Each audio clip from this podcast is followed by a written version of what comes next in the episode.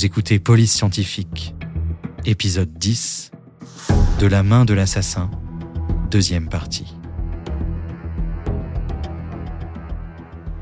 Même si l'on numérise 20 échantillons d'une signature dans un ordinateur, l'appareil ne pourra pas déterminer si le 21e provient du même auteur. Aucun ordinateur ne peut discerner les circonstances qui affectent l'écriture d'un individu. Les ordinateurs ne peuvent pas rivaliser avec le travail d'un être humain. Lorsqu'il fut informé des résultats de Moore, Webb reconnut sa culpabilité. Il fut jugé coupable de meurtre au premier degré et condamné à la prison à vie. La graphologie avait permis de prouver la culpabilité de ce meurtrier. Mais les experts de cette technique judiciaire doivent toujours s'assurer qu'ils disposent des bons indices avant de tirer leurs conclusions. Les échantillons d'écriture les plus importants peuvent parfois provenir des sources les plus invraisemblables. Une erreur de jugement d'un graphologue fut à l'origine de l'un des plus grands canulars de l'histoire moderne. En avril 1983, le monde entier apprit avec étonnement la découverte du journal intime d'Adolf Hitler à Stuttgart. Un journaliste allemand affirmait avoir découvert les 60 cahiers manuscrits qui avaient été écrits sur une période de 35 ans. Afin de déterminer s'ils avaient bien été écrits de la main du chef nazi, le gouvernement allemand fit appel à une brigade de spécialistes, dont le graphologue Ordway Hilton. Ce dernier avait pour mandat de comparer sept échantillons témoins de l'écriture d'Hitler à celle des cahiers. À la fin de son analyse, Hilton déclara que les cahiers étaient authentiques. Cette conclusion allait presque détruire sa carrière. En fait, Hilton avait été dupé. Il avait bien établi le lien entre l'auteur des cahiers et les échantillons, mais il n'aurait pas dû conclure trop hâtivement que l'auteur des échantillons était Hitler. La personne qui les avait fournis était en fait la même que celle qui avait contrefait les cahiers. Son nom était Konrad Kurao. Les cahiers furent vendus pour la somme de 2 millions de dollars avant que la fraude ne soit démasquée par une équipe internationale de graphologues, de chimistes et d'historiens. Grâce notamment à l'analyse de la composition et de la qualité du papier, ils avaient déterminé que les cahiers n'avaient pas plus de quatre ans. Après cette découverte, le service des archives du gouvernement d'Allemagne de l'Ouest discrédita les cahiers avec véhémence, déclarant qu'il s'agissait du travail grotesque et superficiel d'un copiste aux capacités intellectuelles limitées. Malgré tout, Kurao eut le culot de faire publier ses cahiers. Heureusement, les experts étaient parvenus à mettre son canular à jour. Mais en général, les documents incriminants aboutissent entre les bonnes mains, surtout en présence d'un homicide. En 1994, à Smyrna, au Tennessee, près de Nashville, un homme fit un appel à l'aide émouvant à la télévision. Ricky Bryan, un soudeur de 39 ans, avait depuis cinq ou six ans une liaison intermittente avec une femme de 72 ans du nom de Charlotte Scott. Charlotte Scott avait disparu deux semaines plus tôt. Les membres de sa famille avaient bon espoir de la retrouver.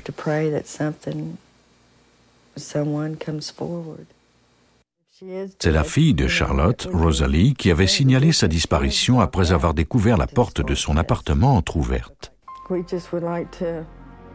Le 19 octobre, la police fouilla l'appartement de Charlotte Scott. La dernière fois qu'elle avait été vue, elle était au comptoir d'une pharmacie et se dirigeait vers un guichet automatique. Sa voiture était garée devant son appartement.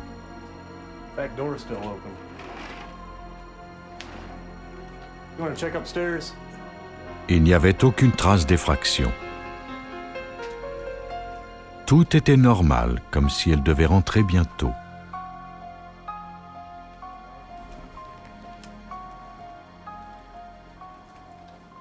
Les enquêteurs n'avaient pas de piste. Ils décidèrent d'interroger Ricky Bryan en espérant qu'il pourrait leur donner des informations. Mais Brian ne semblait pas pouvoir les aider. Il n'était pas en ville au moment de la disparition de Charlotte Scott et ne lui avait pas parlé depuis trois mois. Brian ignorait que ces déclarations allaient donner un sérieux coup de pouce à l'enquête. Il ne s'était pas rendu compte qu'il y avait une faille dans son histoire. Le détective Bernard de la police de Nashville avait découvert un peu plus tôt que Brian avait utilisé la carte bancaire de Charlotte Scott le jour de sa disparition. Il a déclaré qu'il n'était pas à Nashville, mais nous avions une preuve du contraire grâce à des déclarations de ses proches et des photos prises lors de transactions à la banque près de chez la victime. L'alibi de Brian tombait. Le fait qu'il ait utilisé la carte bancaire de Charlotte ne prouvait pas qu'il était impliqué dans sa disparition. Cependant, son mensonge le rendait suspect.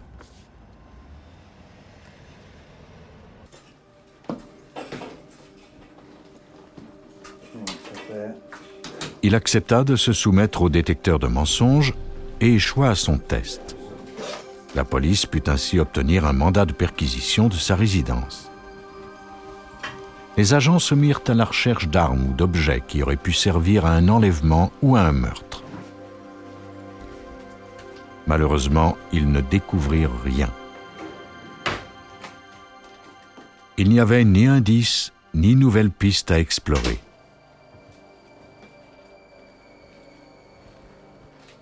l'enquête débloqua enfin quelques jours plus tard.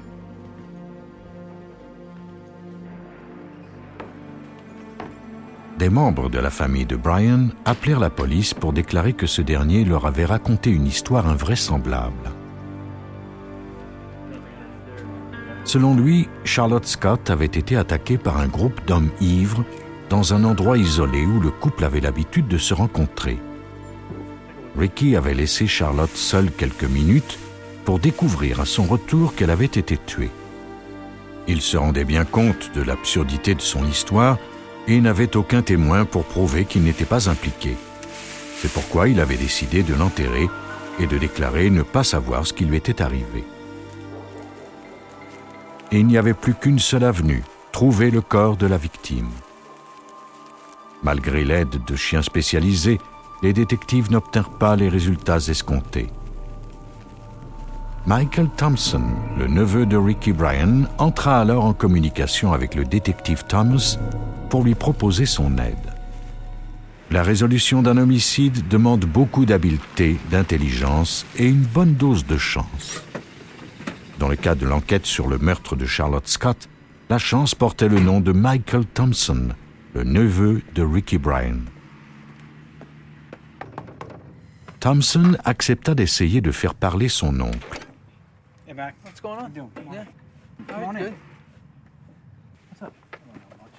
L'aide du jeune homme était providentielle.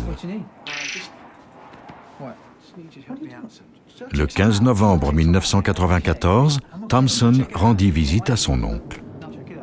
Brian se montra très soupçonneux. Il était convaincu que la police avait placé des micros dans sa maison et qu'il était sous surveillance. Il commença par fouiller son neveu pour s'assurer que ce dernier ne portait pas de micro, puis les deux hommes entamèrent une conversation artificielle pour camoufler leur véritable échange. Brian avait laissé une pelle et un râteau dans la forêt près du corps de Charlotte Scott et il voulait que son neveu aille les chercher. Comme il craignait d'être enregistré, il avait décidé d'écrire ses directives. Après chaque message, il arrachait la page de son cahier, puis la brûlait dans un poêle à bois. Il craignait que si la police retrouvait ses outils, elle parviendrait à l'impliquer dans ce meurtre. Au cours de cet échange écrit avec son neveu, Brian dressa un plan détaillé de l'emplacement des outils et du corps. Il le brûla ensuite comme il avait brûlé les pages précédentes. Il n'y avait plus de preuves. Du moins pour le moment.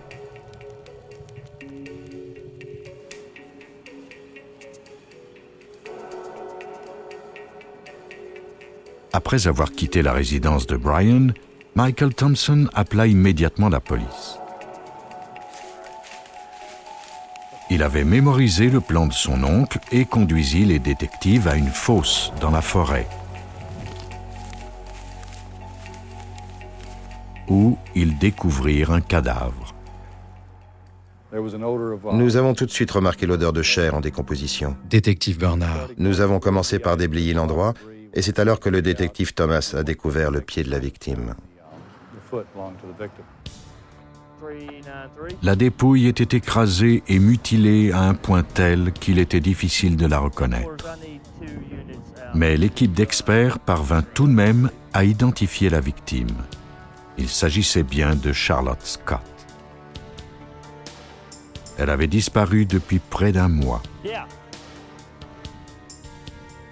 Les détectives pouvaient maintenant procéder à son arrestation. Cependant, ils devaient trouver des preuves irréfutables pour le faire inculper.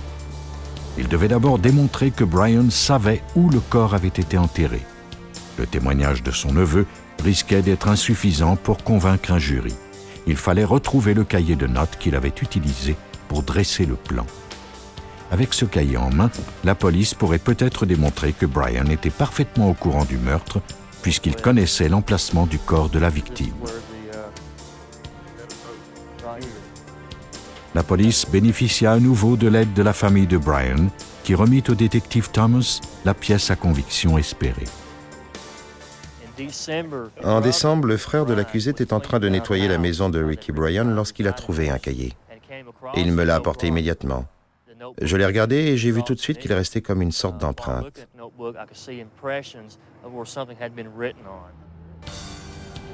Les marques étaient à peine visibles, mais Thomas était néanmoins convaincu qu'il s'agissait là d'informations essentielles, à condition de parvenir à les déchiffrer. Il fit appel au laboratoire du service des postes de Memphis, au Tennessee plus de 17 000 documents sont examinés dans ce laboratoire chaque année. Il s'agit probablement du centre d'analyse de documents le plus occupé des États-Unis. Le laboratoire est équipé d'appareils spécialisés dans l'analyse du papier et de l'encre. Les experts qui y travaillent peuvent faire réapparaître une écriture qui a été effacée ou encore faire ressortir des signatures raturées. L'utilisation d'un éclairage à infrarouge permet également de rendre certaines encres invisibles fluorescentes. Habituellement, ce laboratoire analyse des documents reliés à des vols de cartes de crédit, des contrefaçons ou des fraudes. Mais il arrive que la police fasse appel à ses services lors d'homicides. L'expert Grant Sperry travaille dans ce laboratoire depuis maintenant 18 ans. Notre principale responsabilité est d'apporter notre soutien aux inspecteurs du service des postes dans le domaine des empreintes digitales et de l'analyse de documents. Mais dans certains cas, comme celui-ci où il s'agit d'un meurtre, il arrive qu'on fasse appel à nos services.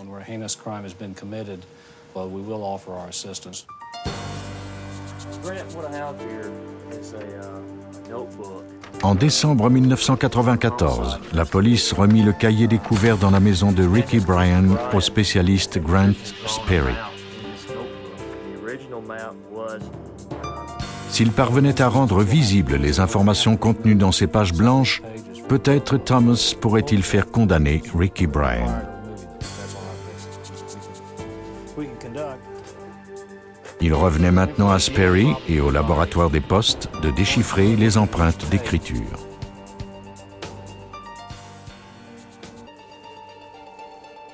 Uh, à l'aide d'une source lumineuse à fibre optique, Sperry parvint à déterminer que le cahier de Brian contenait bel et bien les empreintes d'un plan et de mots écrits. Il en tira des photographies puis se servit d'un appareil de détection électrostatique. Cet appareil a pour fonction de rendre visibles les empreintes d'écriture. Cette machine est extraordinaire parce qu'elle ne détruit rien. Grant Sperry, expert en analyse de documents. En d'autres mots, le document est protégé par la pellicule du système d'imagerie thermique. On peut conserver une copie de toutes les empreintes que nous développons. Sperry place d'abord la page sur une plaque de laiton et la recouvre d'une pellicule de plastique. Ensuite, la pellicule est aspirée dans les fibres mêmes du papier au creux des empreintes. Elle est ensuite chargée d'électricité et aspergée d'encre. La charge électrique a pour effet d'attirer l'encre à l'intérieur des sillons. Une fois l'encre en place, Sperry recouvre la page d'une autre pellicule adhésive. L'étape suivante consiste à bien presser l'adhésif de plastique sur l'image développée par notre appareil,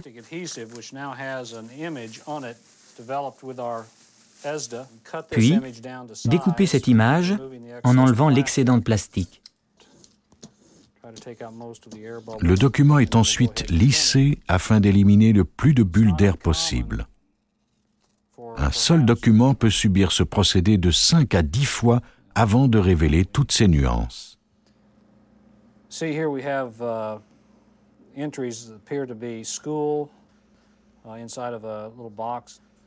Dans certains cas, l'empreinte est numérisée dans un ordinateur et certains logiciels en améliorent la définition.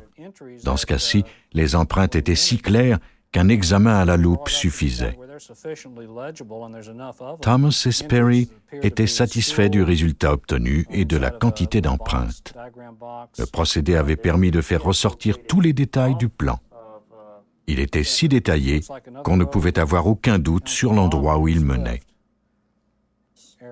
Sur ce plan, Brian avait décrit en détail l'emplacement du corps de la victime. C'était la preuve que les détectives espéraient. Une fois l'image du plan obtenue, Sperry compara les échantillons d'écriture de Ricky Bryan à ceux du cahier. Dans ce cas-ci, il était non seulement important de reproduire les moindres détails du plan, comme nous l'avons fait, mais aussi de comparer l'écriture de son auteur pour déterminer exactement qui avait dressé ce plan. Il était essentiel de démontrer qu'il savait exactement où le corps se trouvait.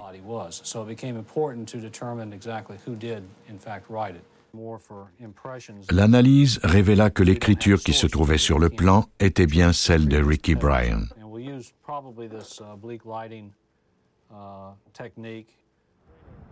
Avec ses preuves en main, le détective Bernard put enfin reconstituer le meurtre.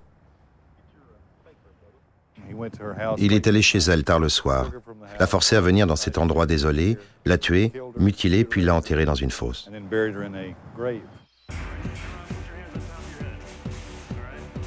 Ricky Bryan n'avoua jamais avoir tué Charlotte Scott. Il s'accrocha à son histoire d'homme ivre jusqu'à la fin il fut jugé coupable de meurtre au premier degré et condamné à une peine d'emprisonnement minimale de 25 ans avant d'être éligible à la liberté conditionnelle. Le meurtrier qui laisse derrière lui des indices sur papier ignore qu'il a peut-être signé des aveux de sa propre main. Un document peut contenir deux messages. Le premier est lisible et n'importe qui peut l'interpréter. Mais le second est invisible et cache parfois de terribles secrets. Les experts en documents sont les seuls à détenir la clé pour déchiffrer la vérité qui se cache sous le papier et l'encre. Vous venez d'écouter Police Scientifique. Si vous avez aimé ce podcast, vous pouvez vous abonner sur votre plateforme de podcast préférée et suivre Initial Studio sur les réseaux sociaux. Police Scientifique est un podcast coproduit par Initial Studio et New Dominion Pictures, adapté de la série documentaire audiovisuelle New Detectives, produite par New Dominion Pictures. Cet épisode a été écrit par Steven Zorn et il a été réalisé par Joseph Witcha. Production exécutive du podcast, Initial Studio. Production éditoriale, Sarah Koskiewicz, Mandy Lebourg et Astrid Verdun, assistée de Sidonie Cotier. Montage Camille Legras, avec la voix de Benjamin Septemours.